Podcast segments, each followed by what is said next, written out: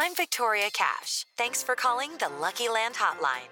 If you feel like you do the same thing every day, press 1. If you're ready to have some serious fun for the chance to redeem some serious prizes, press 2. We heard you loud and clear. So go to LuckyLandSlots.com right now and play over 100 social casino-style games for free. Get lucky today at LuckyLandSlots.com. Available to players in the U.S., excluding Washington and Michigan. No purchase necessary. VGW Group. Void prohibited by law. 18 plus. Terms and conditions apply.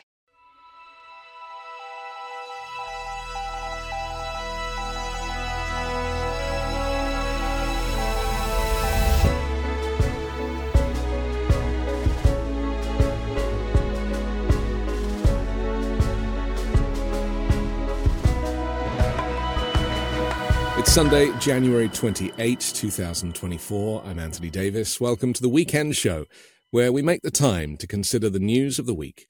You can support my work and independent journalism at patreon.com slash 5 Minute News. Our guest today is a winning trial attorney, business consultant, and co-anchor and founder of the Legal AF podcast, Michael Popok. Welcome back to the Weekend Thank you, Show. Anthony. Great to be back.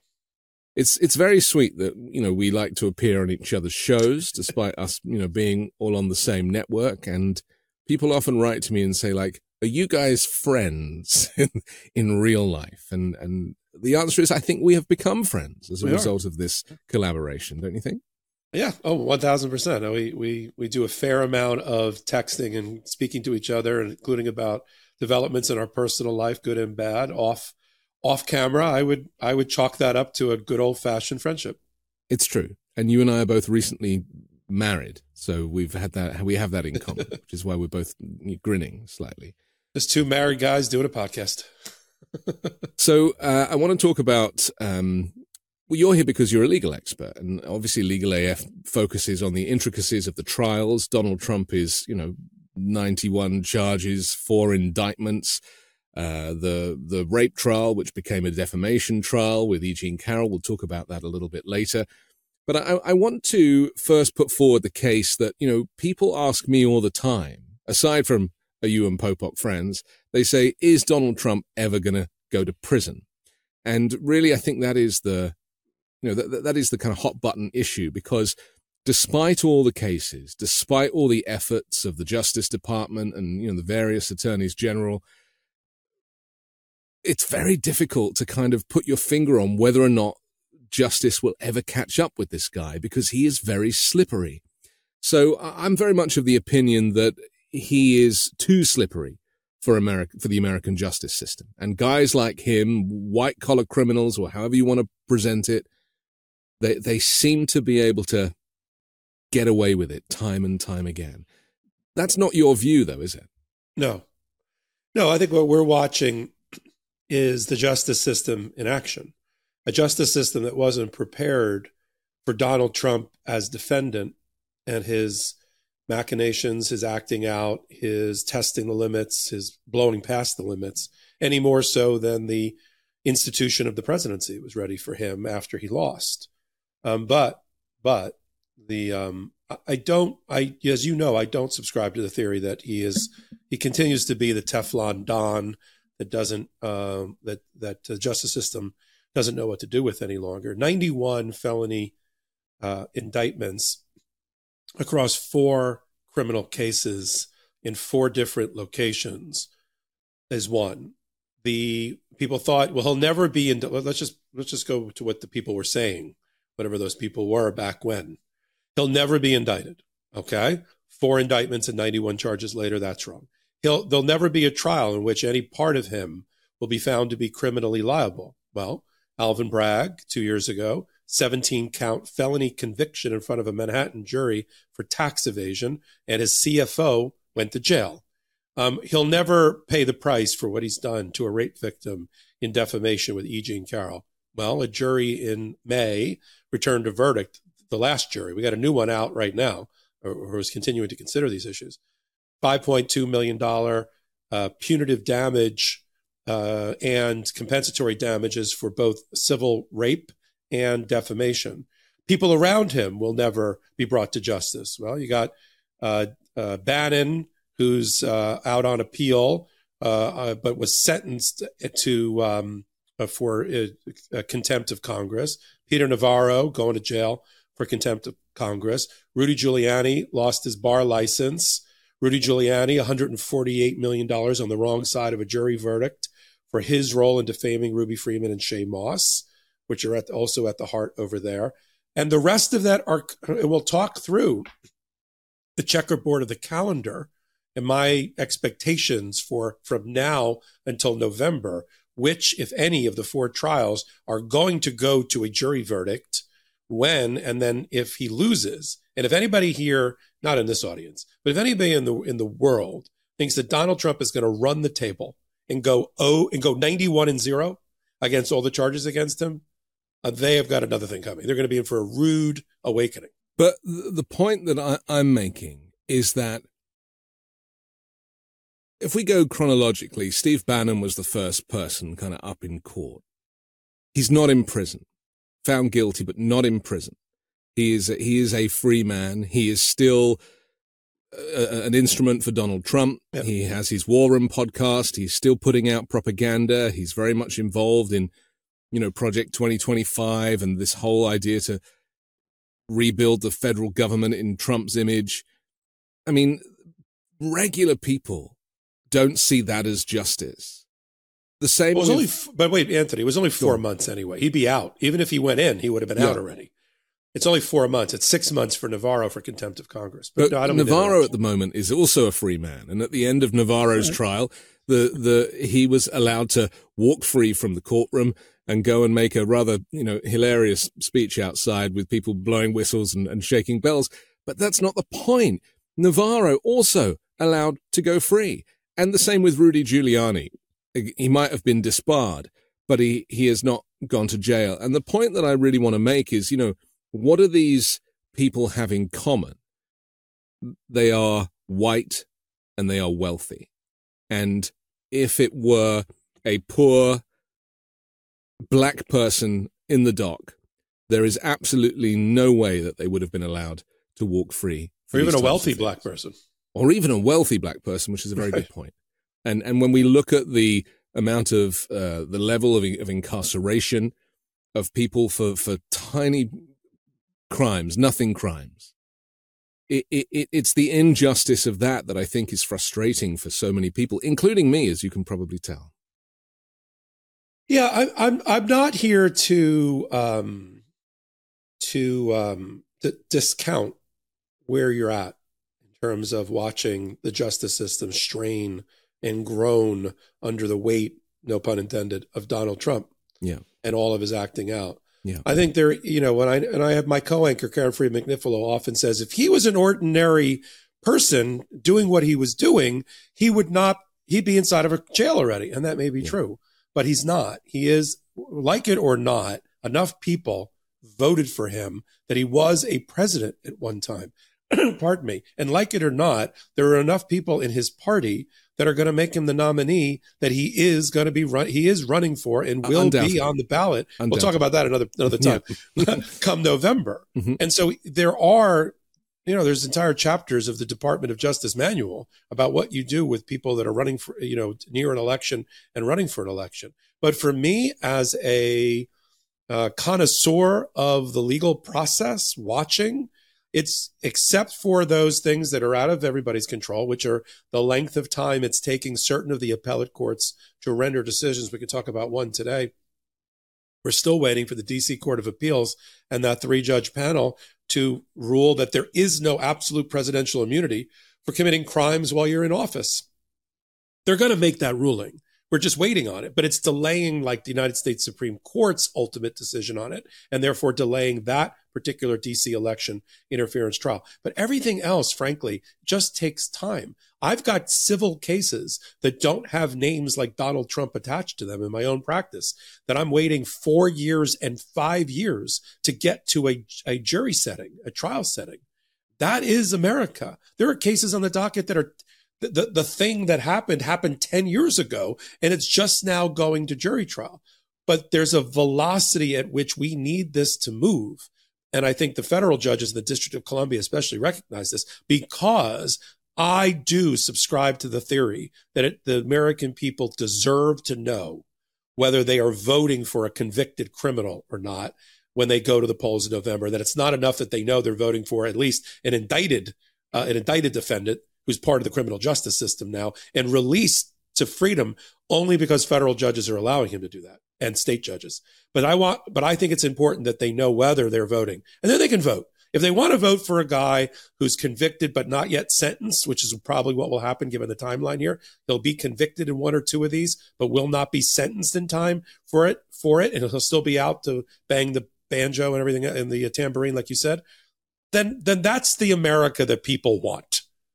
I can't believe it. I have more trust and faith yeah. in in America as a whole the same America that voted for Obama, that voted for Clinton, that voted for Biden, I believe exists. I don't believe it left, you know, it, like Elvis left the building. I believe it's still here. Um, and, and thank God MAGA can only vote once. You, as much as excited as they are, each one of them can only vote one time. So, but anyway, that's me. And I think we're, we're, getting perilously close. Unfortunately, this will be one of our theme, themes on this particular podcast today. We're getting dangerously close to running out of time to have one or both or, or more than one trial reach jury verdict before the November 5th election. I, I agree in as much as I have faith in the American people to do the right thing. So, you know, but let's put that to one side because we're not dealing with a normal cast of characters here.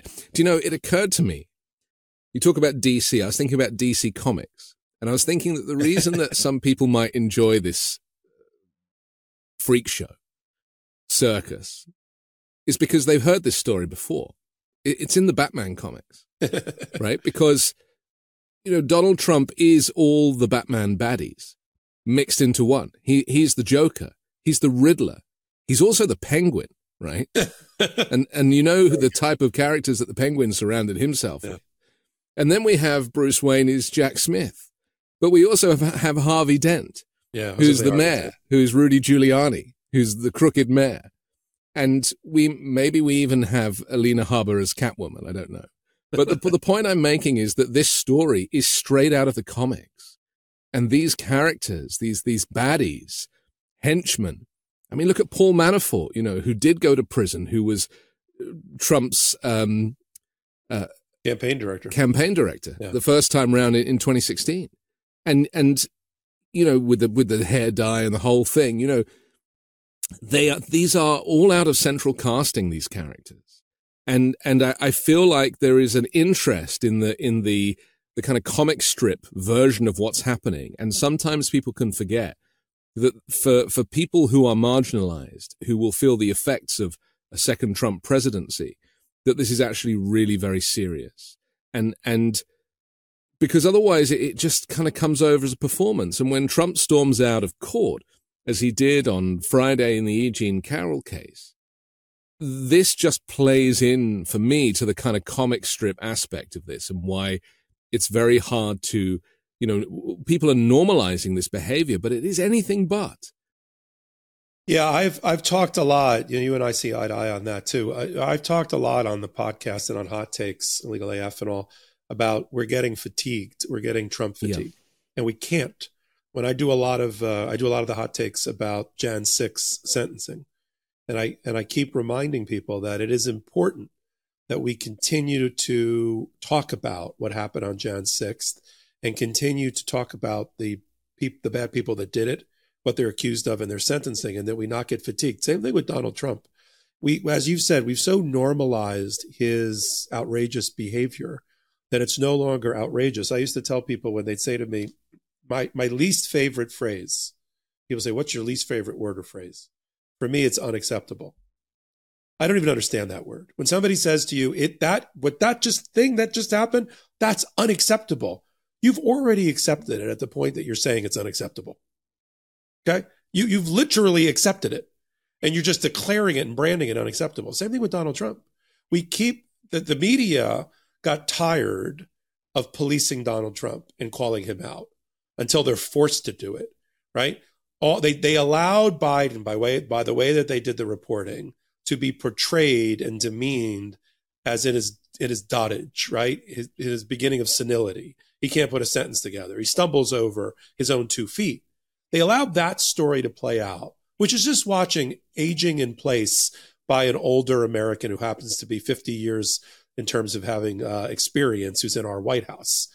And but they never did the same thing to Donald Trump and all his malaprops and all of his ridiculous comments and his bo- bing bang booms and yeah None because he's comic got, strip because he's he's he's right. entertainment right and they right so he gets away there is no person on earth that would get away with saying the things like he just said at a rally with with uh, Tim Scott standing behind him who appar- apparently there's some some rumors about him having been bisexual or gay, but then he had a girlfriend and got married. And Donald Trump played into it and said, Tim Scott got married. What's that all about?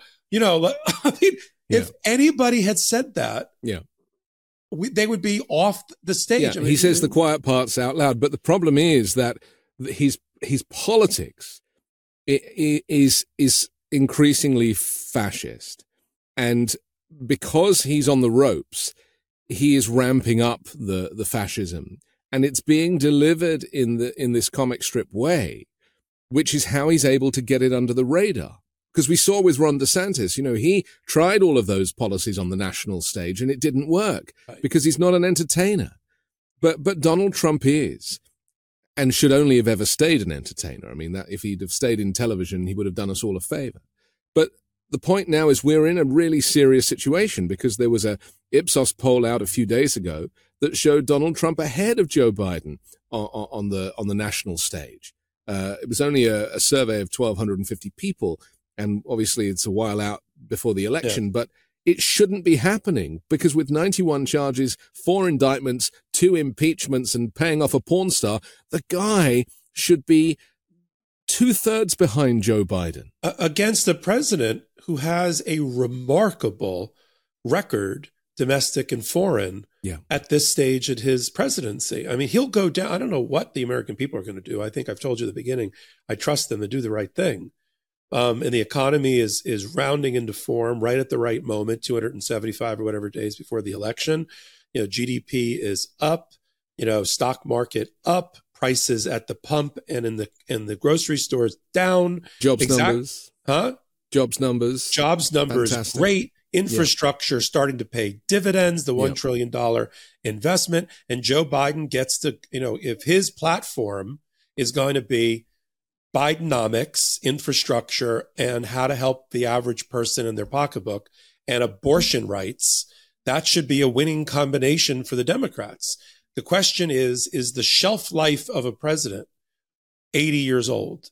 And if and the American people can't abide that high of a number, regardless of what the policy differences and the moral differences are between the two candidates. We're going to find out if 50 years of experience is a bad thing in the American voting electorate because the guy also happens to be his age, which is 81. There was a, I, I, I just saw it. I was coming through an airport yesterday, leaving Georgia, visiting family, and I saw a magazine article, a cover for, uh, it was either New Republic or something, or American Spectator, I forget which one, but it was a picture of a car from Joe Biden's birth year. And then Uh-oh. Joe Biden next to it. Yeah. Like a, like a, like a 38 Studebaker or whatever the heck it would yeah. be, you know, whatever year he was born. And it was like, can, can either of these things still, still ride the road in 2024? You know, that's, but, but, but that's yeah. also Donald Trump's car. The Studebaker is also Donald Trump's yes, car. It's true. This is the thing that I don't understand is how one is presented as old and the other who is less than three years younger is presented as some kind of, you know, superhero. Again, it goes back to my, my comic strip description of the fact that they, they see him as a, as a fantasy character. And, and, and whereas Joe Biden is the real thing, he's aging like people do. His well, mind is sharp, but you know, physically he's, and because he's skinny, and as we know, if you're really yeah. skinny, you age differently to people uh, with a, a little bit more he, weight on them he's not, and I have caught conversations with people who are Republicans in their late 70s, and even they're critical of Biden. I'm like, I don't know what you're talking about. Yeah. If you, you you think Biden is not making, so they don't give him the credit for anything that, that happens well, like how he's conducting the war in Ukraine, how he's handling the Hamas situation with the Israelis, how the economy is booming again, and he avoided that complete recession. That if I were on your show, if I were on your show three months ago, just three months ago, we'd That's be right. talking about when is the recession? Isn't it about Yeah. to happen any moment Yeah. now? So you avoided all of that. And instead of giving him credit for that, well, that's not him. That's Antony Blinken. That's his Treasury Secretary. Yeah. That's Kamala. Like, okay, but if things go wrong, it's C, it's Joe Biden. Like, which is it, man? Is he? So, but based on that, he he he can't win based on the fact that so much is stacked against him, and people vote for personality over policy, not just in America but throughout Europe as well. You know, it's he's going to win, Anthony. You mean Joe Biden? yeah. Joe I'm, Biden's going to win. I'm I'm just I'm just saying hypothetically, Yes. yeah, you know, how can he win the media over? How can he win the people over if he's got so much of this stacked against him? I want to hear your opinion on this. I, I thought it's been one month since he really gave his first campaign speech and closing argument, beginning a close, closing argument to the American people Yeah. in Pennsylvania a month ago. And since then, I think he's done quite well and without any missteps, Joe Biden, in terms of making his closing argument to the American people, both on the economics against Donald Trump and by name. His social media going after Donald Trump for Donald Trump's slip of the tongues and and nonsense, literal nonsense when he's talking, and sending out Kamala uh, on a whistle stop tour related to women's rights at the same time that he does Bidenomics, and then he gets the surrogates to go out with him.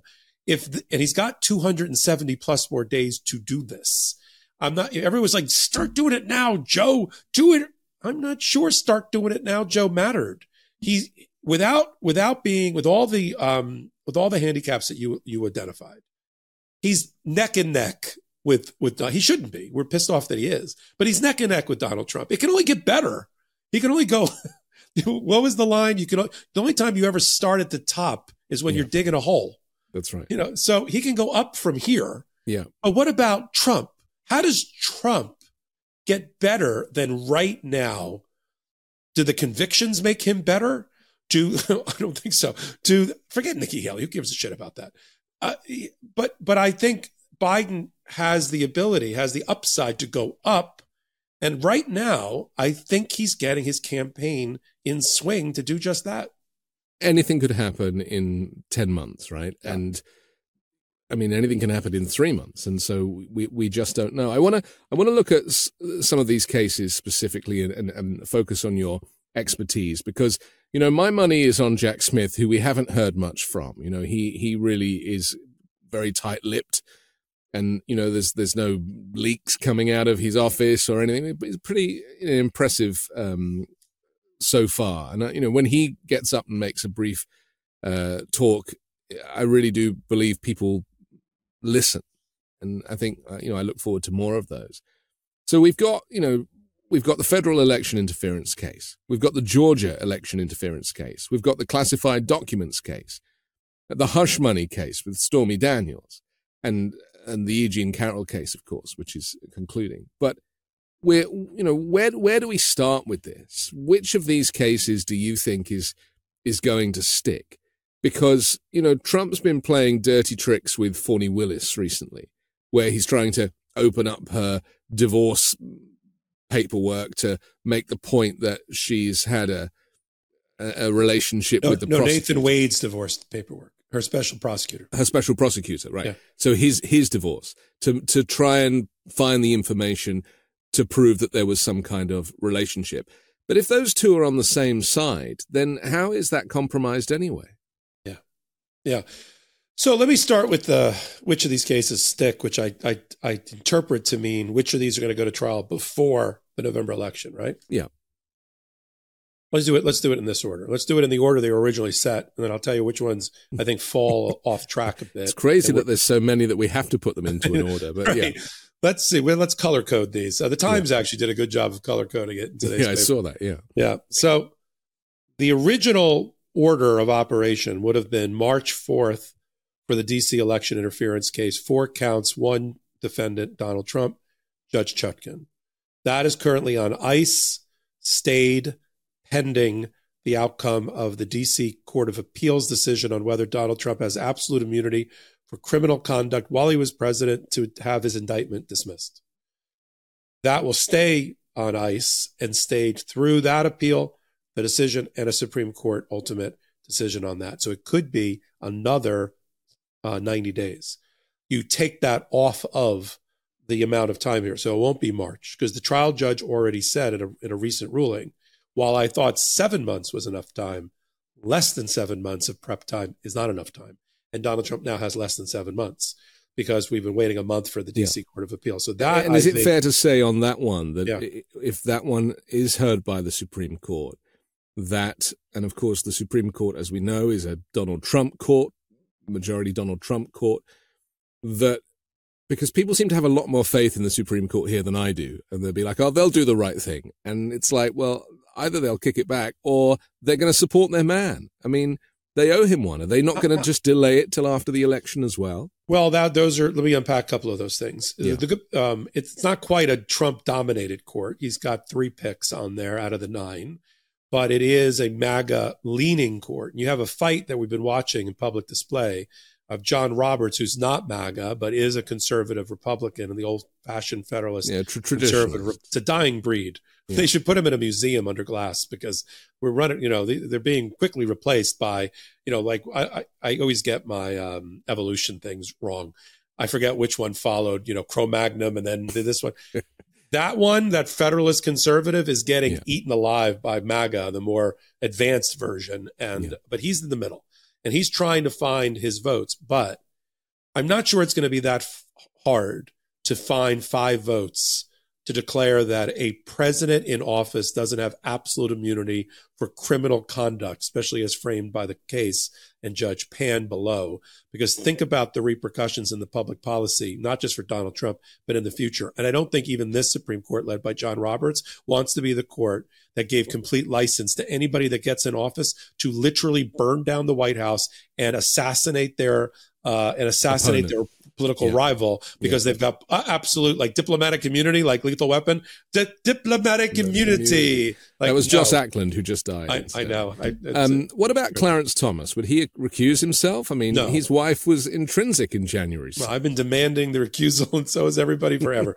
he he's never seen a conflict of interest that he hasn't figured out a way to right. to sit there for. And Even he with, is MAGA ultimately. Oh, he's MAGA. The the he's totally MAGA. The, so that but that's that's now four MAGAs and one conservative. So uh, Alito and Thomas will definitely vote for Donald Trump. They always have and they always will. Every time you see a seventy a seven to two decision against Donald Trump, you know who the two are without even looking. Yeah. It's always Thomas and they're they're they're uh, they're the, like the Minnesota Twins. They're joined at the, they're conjoined at the hip.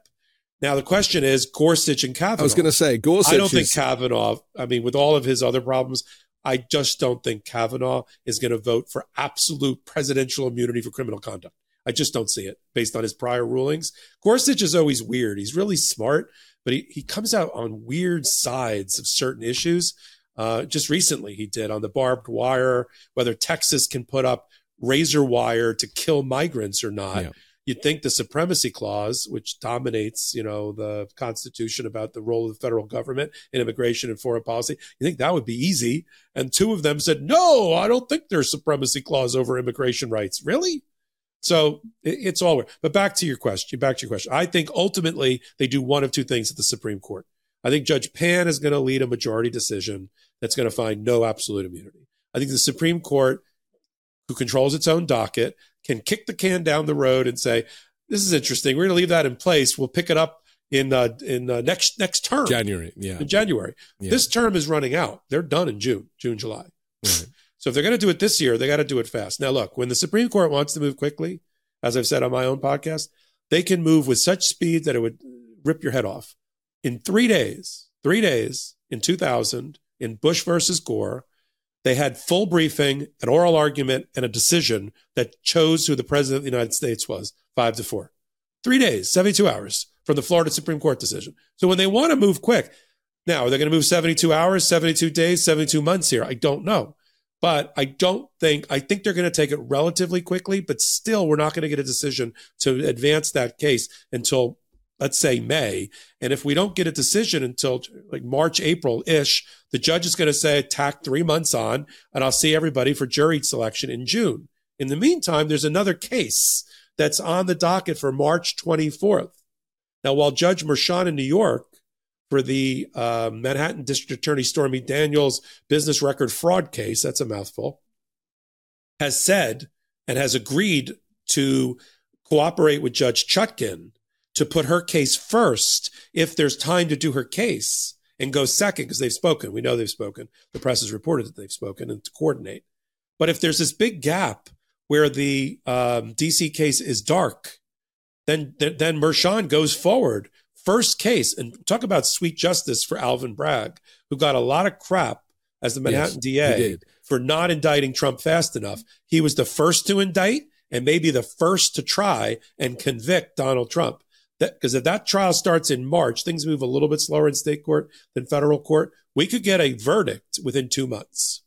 So that would be May, with a jury reaching a verdict against Donald Trump on multiple counts of business fraud. I think there's 31 counts there. That's that. But well, Trump has been very successful, despite not having great lawyers and losing lawyers, in in appeals that delay things, finding anything to appeal to keep pushing it and pushing it and pushing it. And obviously, his plan is to push it, push everything in every case oh, yeah. possible to after the election. That's not rocket science, but it does seem to be working. Well, it's working because I'm I'm having to spend time with you, and I'm enjoying it uh, talking about these moving parts and how we shift these four trials around depending upon results. So, as of right now, where we are in this description is that the, the DC trial is not any earlier than May, could be June, which gives time and breathing room for Stormy Daniels' New York trial to happen by itself in March. And let me answer another question coming up in the chat. There cannot be simultaneous criminal trials of the yeah. same person not happening. So once a trial locks in, it will take ownership of that calendar space and it will not let it go until it's completed. Then there's a gap, there's a reasonable amount of time, then the next trial starts. So if you if I were a betting man, Stormy Daniels trial happens and completes before the November election. That's that secret trial that's been sort of submarined, kind of uh, below the radar. Can Jack Smith, which is the one we're all waiting on, because that's the election interference case for the for, for 2020 and Jan 6, can that get up and running in time to be completed by November? It, yes, it can, because federal court process moves faster, jury selection moves faster, everything moves faster. So yes. And then what about Mar-a-Lago? Forget Mar-a-Lago. At the rate that Aileen Cannon is not making rulings, which is you know just sort of uh, foot dragging to help Donald Trump, obviously. There's no way her trial happens in May. The March Stormy Daniels case probably will not even be concluded until May, which takes her out of the box, which is what she's always wanted. And then the next trial that would start, she'll she'll drop off, would be Chutkan's case, DC election interference case. And then we can talk a whole segment about what about Georgia. And yes. now that he's raised the issue and filed motions as recently as Thursday this past week, Donald Trump has filed a motion saying, "Aha! She gave a speech, Fani Willis, that we all watched uh, uh, at the uh, at the at the you know the big Zion AME uh, historic black church in in uh, Georgia, and she's bringing racial overtones in this. And my guy can't get a fair trial; she should be removed. The indictment should be dismissed. That's going to be decided mid February by Judge Scott McAfee. I don't think he dismisses the indictment. I'm not sure Nathan Wade is going to remain as a special prosecutor, and I'm hoping that Fani Willis doesn't go anywhere.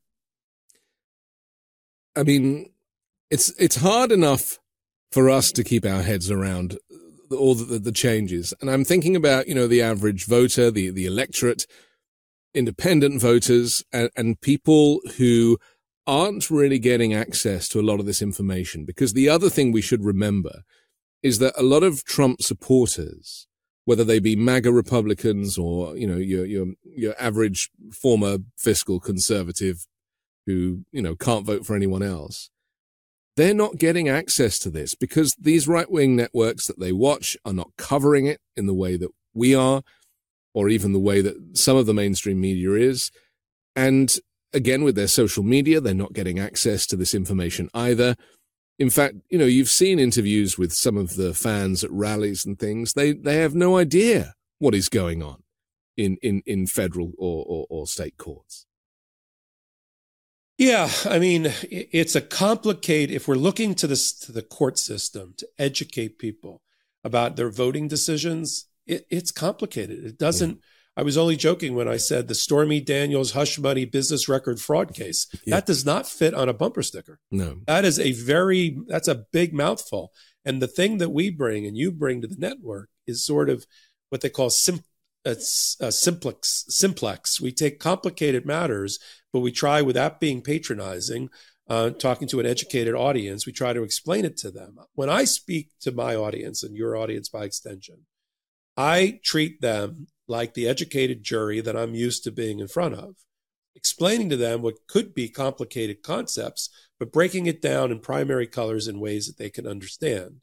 But there's not a lot of shows like ours out there. There's not a lot of shows that want to devote the resources or the airtime to really getting down to the bottom of this. And while we have a growing audience, 2 million now on the Midas Touch network that now follow all of us, um, it, it, it's, is it enough? I feel like we're making a difference. I feel like if we can get people over here, that they'll learn things that will help them make their decision. I'm not telling them how to vote. People know how I'm going to vote. I'm not telling them how to vote. Neither are you. But you, we want to give them these immutable facts to help them make their decision in a way that's not being presented in other places. But you're right; it's hard. It, if you would have told me, you know, what is the best way to educate America about who to vote for through the lens of the justice system, is not the best way. Yeah, or the easiest way. Yeah. Um, I just thought that Merrick Garland is Commissioner Gordon in the Batman story. oh, he is. Right? He is. Oh, yeah. yeah. I think I love this. I love, first of all, I love Batman. Uh, well, that, it's it's it's it just you know it just made sense to me. Listen, we have to take a quick pause for our sponsor. I want to come back and talk to you about not just the three other cases that we haven't touched on yet, but but also this idea of political persecution that Trump's talking about. So he is claiming that the Justice Department is weaponized. It's Joe Biden that is trying to put him up in, in front of judges and juries. I just want to talk about how the you know, the public are supposed to you know deal with those claims. Back with Michael Popok next on the Weekend Show. Are you self conscious about your smile due to stains? Are your teeth aging you? Food and drink are known to stain teeth. Coffee, wine, they stain over time. So, what can you do to brighten your smile? Well, you should give Smile Actives a try. Smile Actives is safe, effective, easy to use, and will keep you smiling proudly. I personally have been to a dentist and had a teeth whitening treatment. It was painful, it was uncomfortable, and it was not a experience that I would want to repeat. Well, simply add Smile Actives Pro Whitening Gel to your regular toothpaste. Do it at home. It's been formulated with polyclean technology to boost stain removal and deliver active whitening ingredients into teeth's grooves to get better whitening. People will start commenting on your whiter, brighter smile in just days. Smile Actives is the whitening boost your favorite toothpaste needs to give you the smile you deserve. Visit smileactives.com slash weekend today to receive a special buy one get one free offer with auto delivery plus shipping and handling. That's smileactives.com slash weekend. Terms and conditions apply. See site for details. So you're confident in the office, at the dinner table, or even on the dance floor, but can't keep it going when you get back to the bedroom. With Hims, you can get access to medications to ensure your erectile dysfunction gets treated, so you can keep the confidence going all day and all night. Hims is changing men's healthcare by providing access to affordable and discreet sexual health treatments, all from the comfort of your couch. The process is simple 100% online, no uncomfortable doctor's visits. Just answer a series of questions on the site, and a medical provider will determine the right treatment option. If prescribed, your medication ships directly to you for free and in discreet packaging. HIMS has hundreds of thousands of trusted subscribers, so if ED is getting you down, it's time to change that. Start your free online visit today at hims.com slash weekend. That's H-I-M-S dot com slash weekend for your personalized ED treatment options. hims.com slash weekend.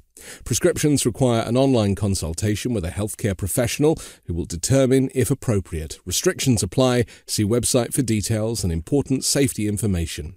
Subscription required. Price varies based on product and subscription plan. We're back on the weekend show with Sir Michael Popok from Legal AF. Um, so Donald Trump has positioned the Justice Department uh, in the way that he saw his own Justice Department when he was president, which was an extension of his legal team, right? He, he used attorneys general during his tenure to do his bidding for him.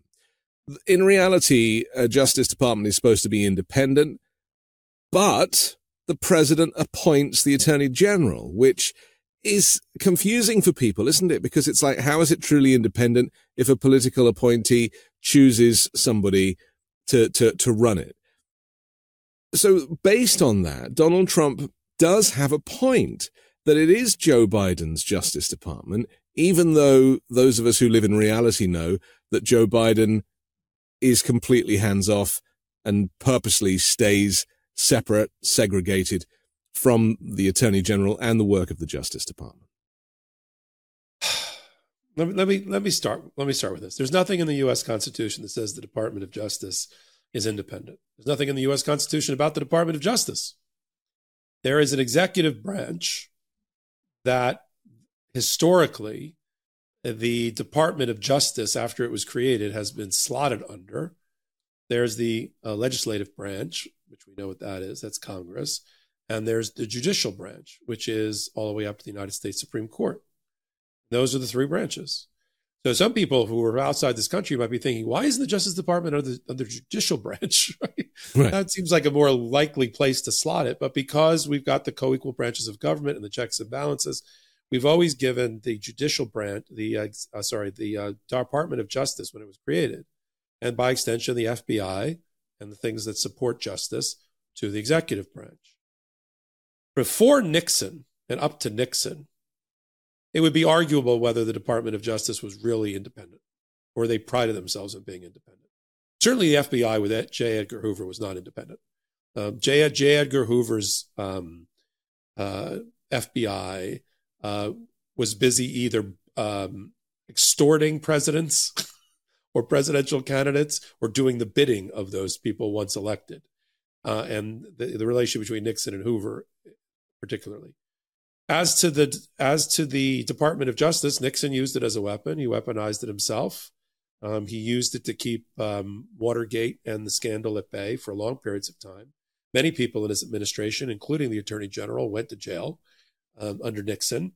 Uh, and so Trump is from that school, which is you don't. In fact, you hear the the people that fear or should fear a restoration of the Trump presidency when you listen to people that are sitting in that shadow government think tank of theirs talking about what the first things they'll do, like on day one in the presidency, one of them is to get rid of the charade for them that the Department of Justice should be independent. And they don't want it to be. They want it to do the bidding of the presidency, uh, of, of the president and the occupant of that office. Joe Biden is old school and since and especially since Watergate, where he was actually there for parts of it. um, that's a great thing about Joe Biden. You could say, yeah. you know, he didn't have to hear about it; he was there yeah. uh, during Watergate. Yeah. Um, and he believes, as as do I think, that's part of the Democratic platform that the Department of Justice should be independent, and then you have independent. Um, independent guardrails within the Department of Justice for the appointment of the independent or special counsel. And that's why you put a person like Merrick Garland in that role person who was like a hair's breadth away from being on the United States Supreme Court. People forget he was on the DC Court of Appeals. He yeah. was the chief judge of the DC Court of Appeals. If he was there today, he'd be the one making many of the decisions about Donald Trump.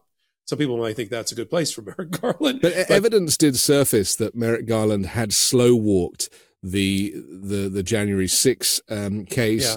and that that actually because we're 3 years on now. Yeah. And that, you know, two years of that, Merrick Garland was dragging his heels. I mean, why would he have done that considering what is at stake? And I mean, nobody really talks about, I mean, certainly Donald Trump doesn't talk about that. But to me, that's proof that there is still this respect for the office of president yeah. that is preventing justice from being done. Yeah, I think there was as it was bubbling up to um, to Merrick Garland. I think he more focused initially on the 2,000 people that stormed the Capitol Yeah. and how to bring them to justice, Yeah. as opposed to that upper level. Even though he kept saying, "I'll go wherever the facts and law lead me," and that's. But I, I also think, um, Was he lying? I mean, no, I no, I think the they were position there. No, I think they were doing it, but they weren't. They weren't giving the full amount of resources that were required. I mean, he says it was when Donald Trump announced his candidacy, he felt he had to do an independent counsel because now his boss had a had an opponent, um, and he didn't want any of that. And the best thing that ever happened to the case was Donald Trump announcing his run for presidency because that led directly to the appointment of Jack Smith, who you know is just a relentless machine for Yeah. justice, um, and and all of that. But so look, I think the answer to the your your what you're positing is the Department of Justice, in my worldview, should always be independent. It should be led by adults, like people like Merrick Garland. We may fault them on policy here and there, but I think he eventually did the right thing. Um, maybe we should have been talking about these things with an extra six months under our belt, but but we are where we are right now, and um, and and to say that um, Joe Biden is pushing the buttons leading to things happening to Donald Trump is just a complete canard. I mean, it's Yeah. just a lie. But his people Uh, are buying that story. So what Yeah. could Joe Biden do to bring clarity to the fact that there is independence? Well, I mean, I mean, you, you have Merrick Garland, who just a week or so ago said, if if Joe Biden tried to interfere and make me do anything, I would have resigned immediately. So you've got the gravitas, the ethics of of Merrick Garland saying it. Joe Yeah. Biden has said, but I think he needs to continue to say it as part of his closing argument that the only one that that Donald Trump has to blame for the predicament that he's in is Donald Trump himself. This is about his criminal conduct as alleged in indictments and 91 felony counts. And he wants to blame everybody but himself. This doesn't have to do with the prosecutors. And as I remind people when I talk about Fani Willis, Jack Smith didn't indict Donald Trump. Merrick Garland didn't indict Donald Trump. Fani Willis, Willis didn't indict Donald Trump, and neither did Alvin Bragg. Grand juries indicted Donald Trump. That's the beauty of our process. So if there was, and the Supreme Court has said in the past, as part of precedent, that one of the safeguards against an out of control prosecutor is the fact that a grand jury is the one that produces the indictment after hearing evidence, after hearing witness testimony. Okay. Yes, there's an old joke about a good prosecutor could get a ham sandwich indicted, but the, it, it does sanitize the whole system by having the grand jury. Now, if you were telling me that the prosecutor, by way of information, which is another way that you can charge somebody with a crime, is the one bringing the crimes, I maybe would lend a little bit more credence to the argument of the weaponization of the department. But the weaponization of what? The weaponization of the grand jury? I mean, at the, eventually we got to say 22 or 24 people know what they're talking about. We're not in the room with them. It's secret. They're getting the evidence, the testimony in Georgia and District of Columbia and in New York, and they're making the decision. The jury of his peers, grand jury of his peers, is making an ultimate decision whether to indict or not. And that's it. And there is prosecutorial discretion that's been in his favor. The special purpose grand jury, for instance, in Georgia, recommended to Fani Willis that up to 20 people be indicted. She did not indict 20 people. She indicted, I think, uh, 17 or 18, and they weren't Right. overlapping completely with the special purpose grand jury. Department of Justice, I just did a hot take about Matt Gaetz being back in the crosshairs with the House Ethics Committee, and that they're now investigating him again and interviewing the alleged minor victim, who's now an adult, but was a, a minor woman who he who is alleged he had sex with. But the Biden Biden Department of Justice did not charge Matt Gaetz. It was the investigation was started by Barr and Trump, but it was ended by Biden. And there's plenty of times that the Biden administration has looked the other way or hasn't prosecuted things in and around the Trump inner circle. This is just a complete distraction and smokescreen for Donald Trump's bad conduct. Here's where I stand. A grand jury, grand juries multiple, indicted him. Mar-a-Lago, yes, DC, New York, and Georgia. A, a petit jury, the actual jury for a trial, will ultimately decide based on the evidence that's presented with a with a counterweight of a defense team on the other side and give him his day in court. If he's guilty, he should go to jail. If he's not guilty, he should be exonerated, and I'll do a whole podcast about it. There's an elephant in the room here with all of this from my perspective. And that is that Donald Trump is not of sound mind. And so whenever we talk about his crazy behavior, whether it him be storming out of court or even trying to address the judge directly when he's not been given permission and, and is, you know, not punished for that either, he, it's, it's because of his mental pathology, you know, of who he is. He is a compromised individual. And for some reason, despite 37 clinicians diagnosing his personality disorder, and I interviewed Bandy Lee for the third time a couple of weeks ago on the show, and you know she told us even more about how you know he is unraveling. But we're trying to put him into a box of sanity, which does simply not apply to him. so even if they were to say to him, "Okay, you've you go into prison," he w- would probably run out the other door. I mean, he he doesn't think laws apply to him. He doesn't think the rule of law applies to him. He's a career criminal, effectively. He's always behaved this way. And he is, you know, a very empty and sad character who is just filled with bravado. And, and so I think for me, anyway, the reason that it seems impossible for ju- the justice system to kind of grip onto this guy is because the justice system requires people to play by the rules. And when you are compromised emotionally, socially, and mentally as much as Donald Trump, the rules simply don't apply. Yeah. How, how do we qualify that? Well, you're right. You're watching, as I said at the top of the podcast, you're watching a justice system, civil and criminals, groaning under the weight of Donald Trump and is acting out. I mean, we had in the E. Jean Carroll case. I mean, if you would, I don't even know what what strategy this is. This is no yeah. strategy. This is a strategy of a madman or an unstable compromise right. man, as you just said it. To stand up while a female um, uh, plaintiff's lawyer is giving her closing argument about a rape victim who was also defamed asking for punitive damages and that he's done a relentless campaign of misogyny and attack on her for which this jury should make him pay dearly to paraphrase Robbie Kaplan today and in the 10 and when she got to the point in her closing argument I'm thinking this is the point when he acts out when she said and did he respect the prior jury and their decision uh, back in in uh, May when they ruled against him and found him to be a rapist and having defamed her and and imposed impunitive damages? No. 24 hours later, he was on CNN channel, and in the middle of that, and the, well, think of the optics: female lawyer, female rape victim of Donald Trump, and he gets up, buttons his you know his long red tie, buttons his jacket, and walks out of the courtroom, leading the judge to say to the jury, let the record reflect that Donald John Trump has left the room. And then Boris Epshteyn, because, you know, he's got to like follow behind like his daddy, buttons up his little three piece suit, and tries to leave too. And the judge is like, sit down. Are you, are you, I thought you were a lawyer. Even though you're not a lawyer admitted to this court, sit down. Why so not, is, why not sit down Trump? Why allow Trump to go? Why, by the way, why let him? This is like you ever you ever do any uh, sport fishing, bill fishing, like marlins or anything? You have to sit in that chair for a long time and give them a lot of lead to to reel them in. You know, a lot of you just just you're just because they don't want a mistrial because they want this to get to a jury deliberation. Right. So they'll and that's not a favorable thing for Donald Trump towards his own case. That that's not going to win any points with the jury.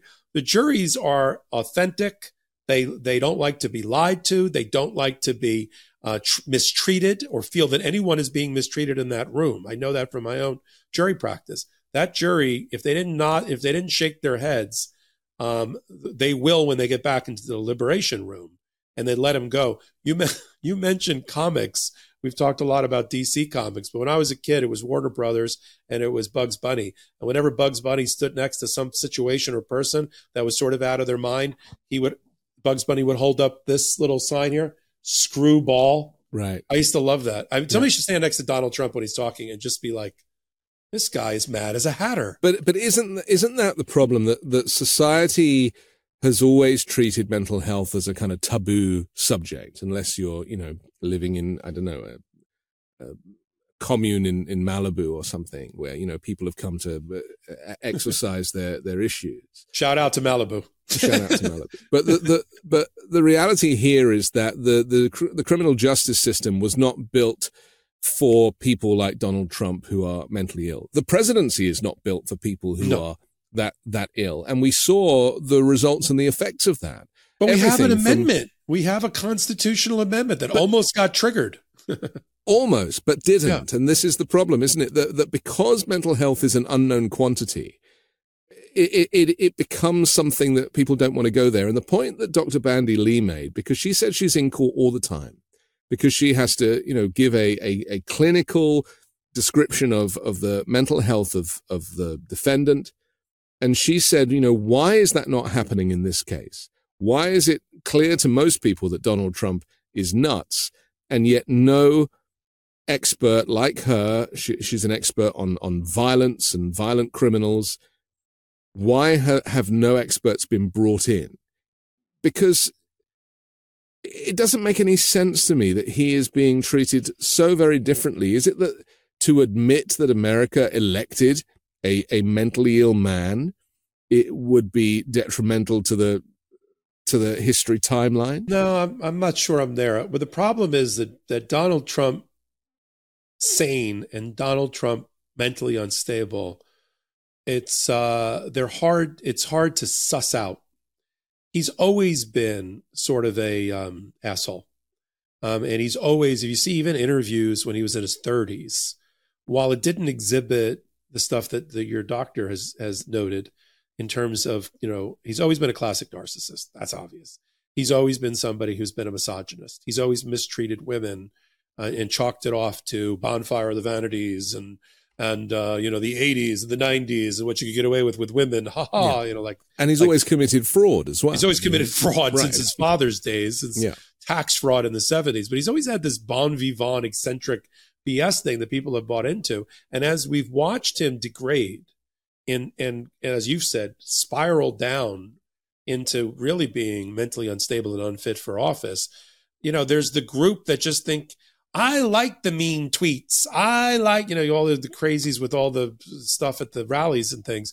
You know, they they are not watching it the way a, a professional is or the way that you and I are. I'm a professional Trump watcher, not because I went and got a degree in anything, but because I grew up in New Jersey and New York during the exact same periods when he was he was you know putting casinos into bankruptcy and put being put on you know a fifty thousand dollar a month uh, allowances by federal bankruptcy judges.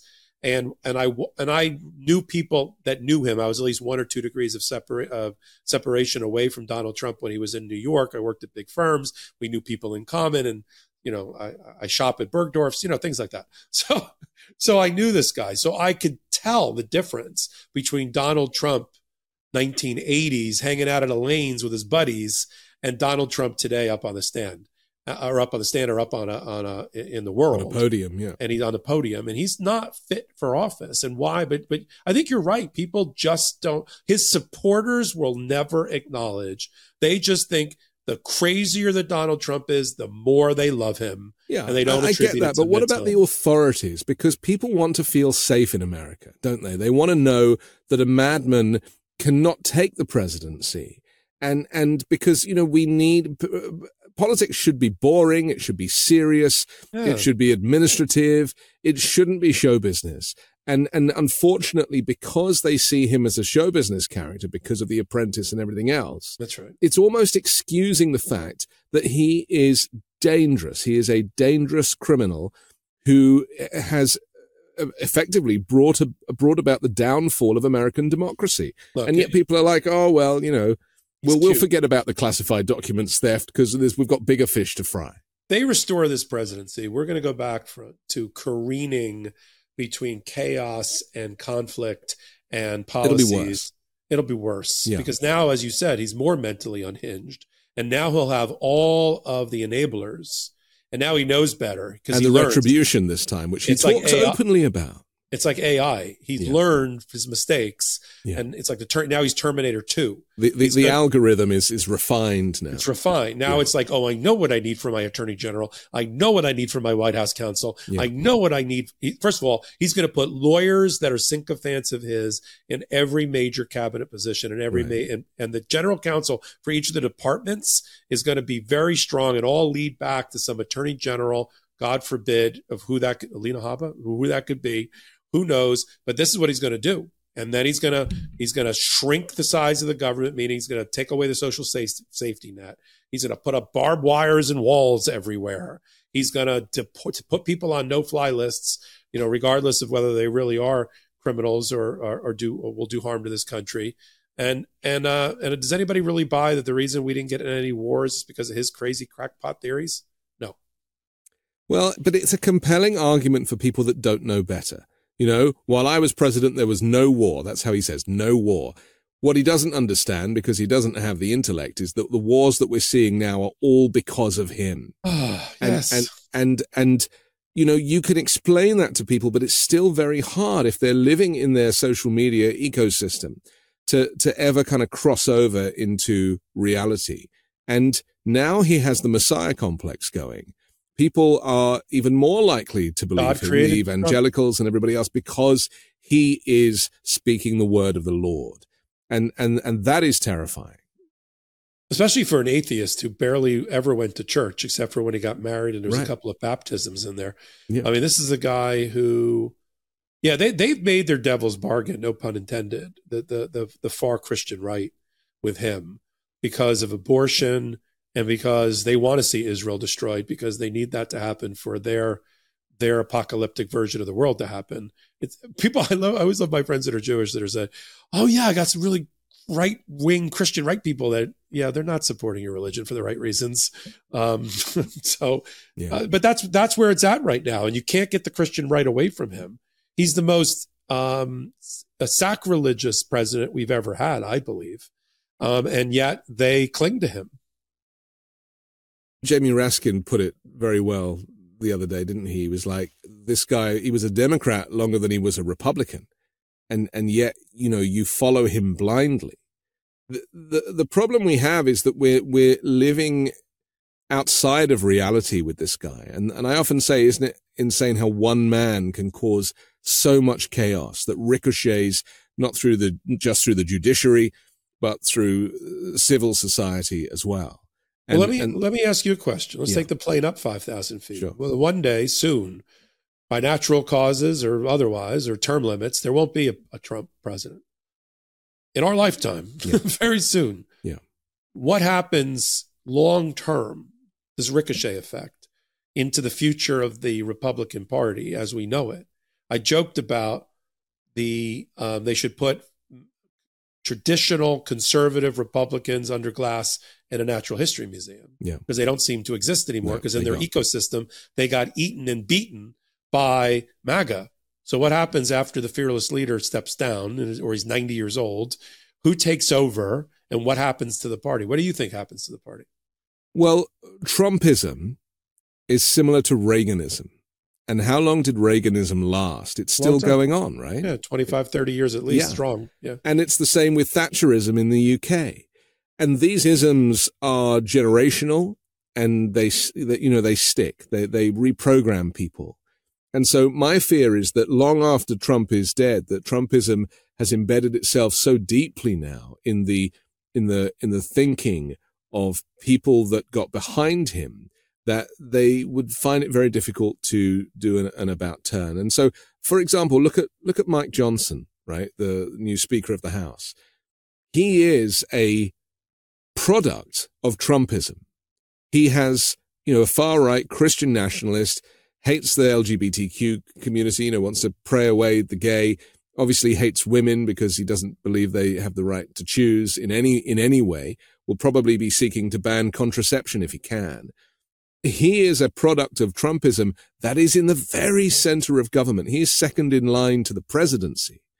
And, and that is the effect of, of, of Donald Trump. And I, I really believe, you know, I don't know why with his diet, how that guy is still alive, but uh, after Donald Trump passes away, I still think you're looking at 20, 25 years of his, of the, the, the epidemic, the, the pox of, of Trump will will remain oh. long after. I agree with you. It's like a computer virus that got yeah. inside. And what it's done, as I was thinking about the way you were describing it, what it's done is it has surfaced and put on leadership track people who would normally not been able to. Yeah, you and I shouldn't even know who Elise Stefanik is. Right. She should not in any party, any serious party, be a leader or being considered for the vice presidency. Yeah. She, she'd be like Marjorie Taylor Greene or AOC in our party, you know, uh, the Democratic Party. These are not people that would be at the top apex of their parties. But because, as you said, you know, Matt Gaetz, we shouldn't even be talking about a sex scandal for Matt Gaetz. He shouldn't be a leader of the MAGA party or of the caucus that could bring down the government. But but but the the Trump path, Elise Stefanik when she was a mild mannered, normal Republican. Yeah. Go check her voting record. She also wasn't the number three in line of the what is she the whip now in in uh, in the in Congress, and she wouldn't be talked about being vice president. She's an opportunist that decided, just like Trump became a Republican instead of a Democrat, she became a MAGA Trumper um, in order to um, in order to for her own power play and her own power grab. And you're right that that's the problem. You know, in our party, in the Democratic Party, when I tell people, when they say, well, what's the alternative to Biden at the appropriate time? And I'll say, well, I like our alternatives. I like Gretchen Whitmer of Michigan. Yeah. I like, uh, I like Gavin Newsom where you, where you're from. I like Hakeem Jeffries. I like Hakeem Jeffries a lot. Um, and I could, I could reel off another four or five yeah. in various states. And I think we're just fine. This party is just fine and will come through the Biden era stronger than we were before, more unified than we were before. Sure. It's a large tent we have people in there, you know, whatever whatever that squad's called, uh, within the tent. That's fine. I don't agree with everything they say, but I understand the constituency that they represent. Um, you know, with with what's that squad called? That's uh, AOC's in. It's called the squad. It's, the squad. It, yeah. Know. You know what? We have a squad. Okay, good. Yeah. It's it's not a full blown. But, but that, that squad was created by the right to kind of give the impression that these people were radical left right. left and they're not. I mean by anybody else's yeah. standards outside of the us talking about you know unions and and pay you know wages and yeah. Uh, you know climate change it's it's not extreme. Oh no it's it's another page out of the hymnal of the democratic party yeah. and and the values of the democratic party. I mean i make voting relatively simple for people when they ask me. I say look this is not that hard. Take away the labels look at the look at the policies when each party is in office and what they do for you. And then take your morals and your ethics and your values and map them on to each party's platform and what they've accomplished. And and vote for the party that most closely aligns to the things that are important to you in terms of your own value system. That's it. It's not that hard. I don't give a shit about hats and red and blue and this and that.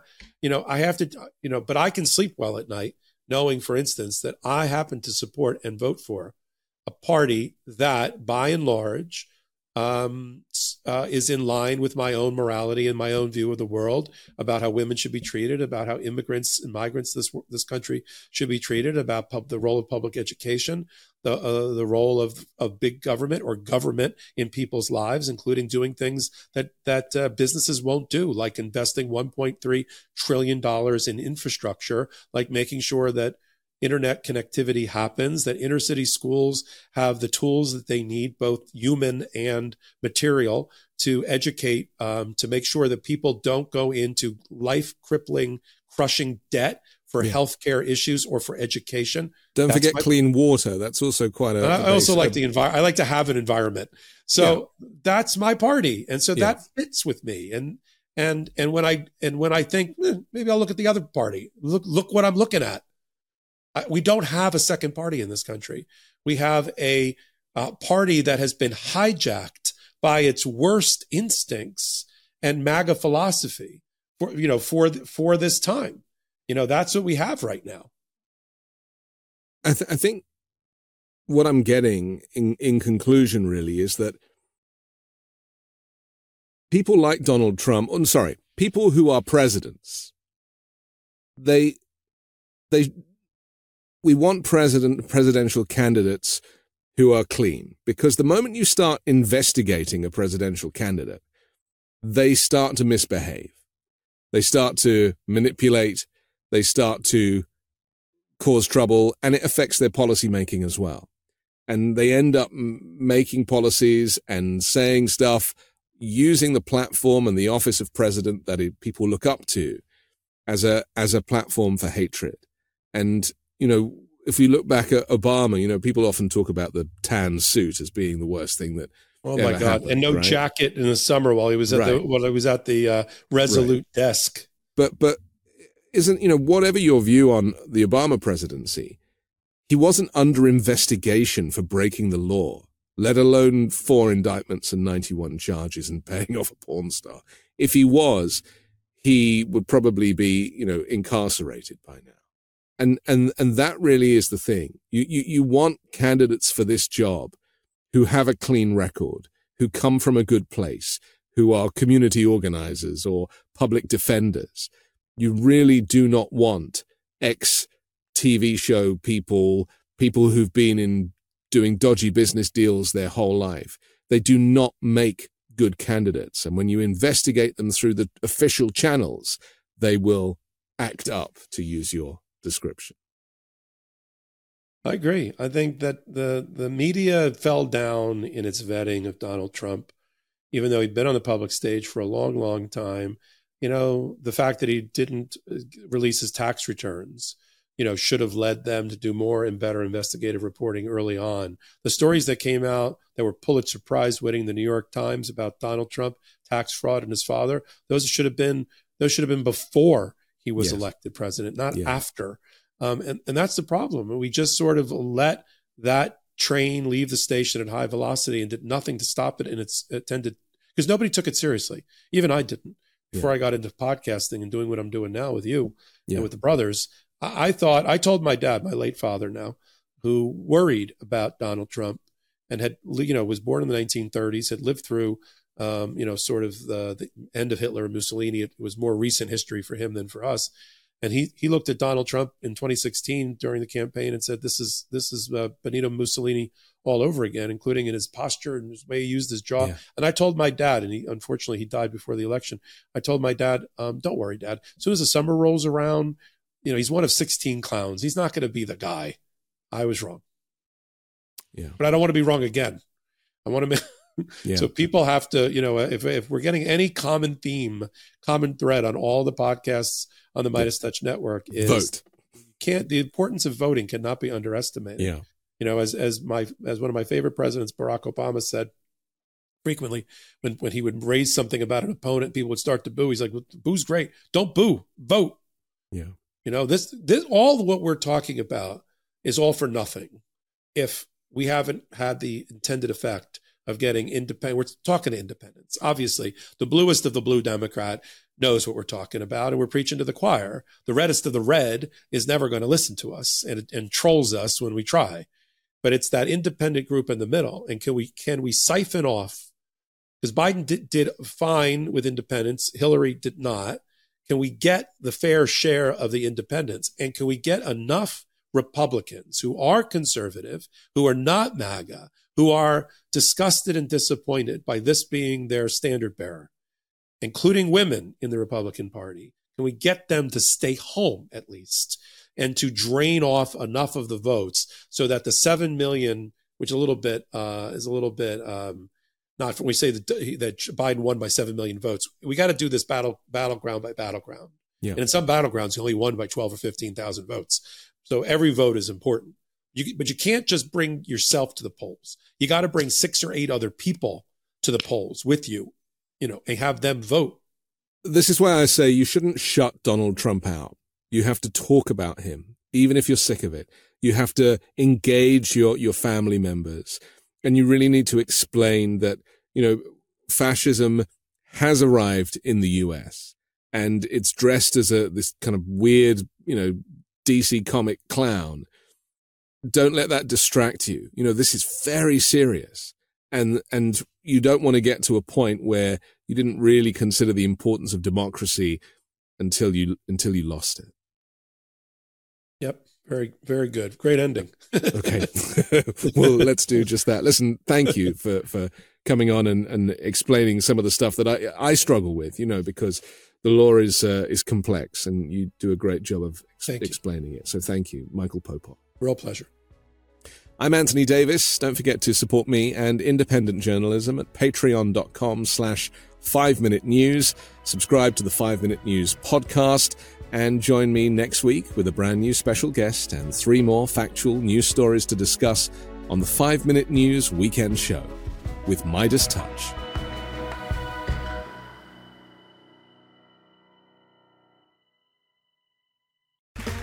Okay, round two. Name something that's not boring. A laundry? Ooh, a book club. Computer solitaire, huh? Ah, oh, sorry, we were looking for Chumba Casino. That's right. ChumbaCasino.com has over 100 casino style games. Join today and play for free for your chance to redeem some serious prizes. ChumbaCasino.com. No purchase necessary. Full prohibited by law. 18 plus terms and conditions apply. See website for details.